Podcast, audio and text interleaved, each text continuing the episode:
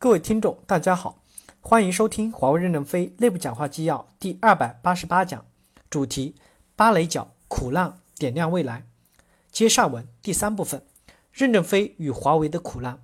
美国摄影艺术家亨利·路特威勒一辈子热爱芭蕾舞。他说，芭蕾舞不仅仅是舞蹈，它表达了人类情感的各种形态：爱、绝望、热情、希望，还有最重要的是快乐。正因为热爱。路特威勒拍摄芭蕾舞一拍就是三十年。这张照片是任正非亲自挑选的。华为高级别副总裁陈立芳说：“那只伤痕累累的脚，代表的就是任正非本人。英雄相惜，与时空无关，与相识无关。”任正非于一九八三年因裁军转业，不惑之年因被骗两百万，放网不保，老婆离自己而去。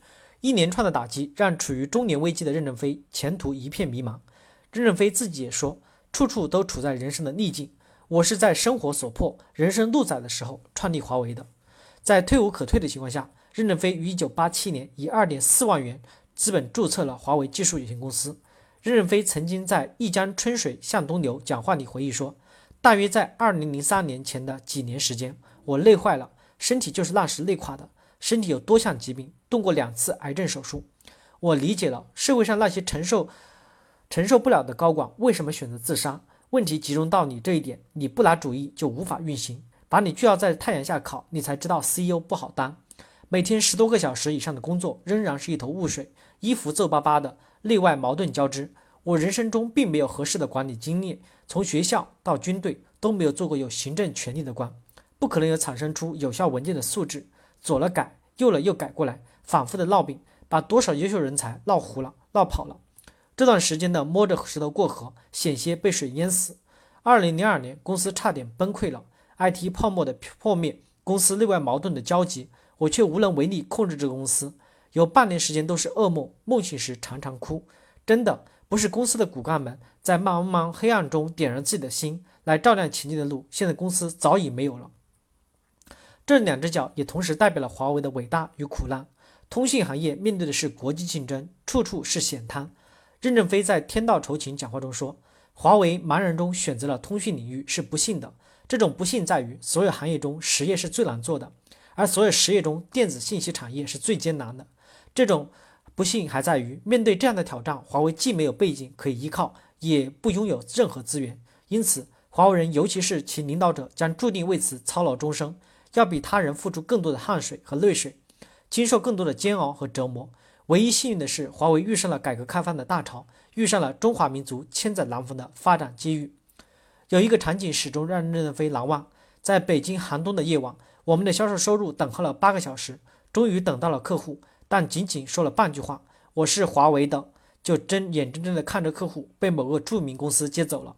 望着客户远去的身影，我们的小伙子只能在深夜的寒风中，默默地咀嚼着屡试屡败的沮丧和屡败屡战的苦涩。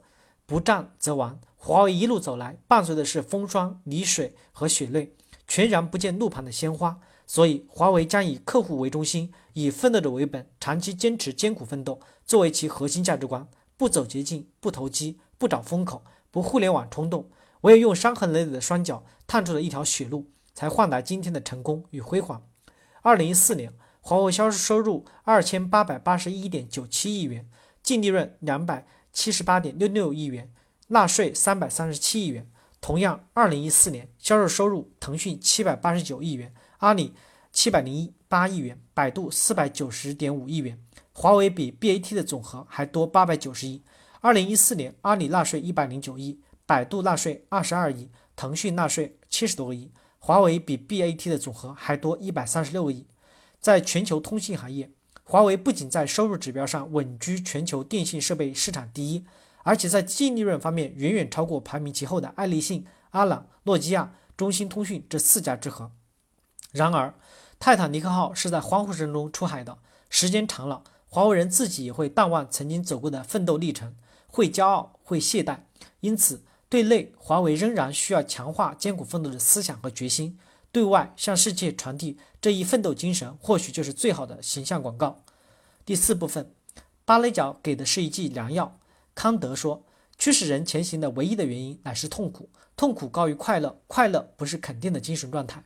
为什么是痛苦驱动人前行呢？是因为在强毅而能负载的精神里面存在着尊严，在奥利着的尊严之中存在着意志力，在意志力中存在着最最重的负担的内在渴求，在渴求之中存在着欲望的爆发力。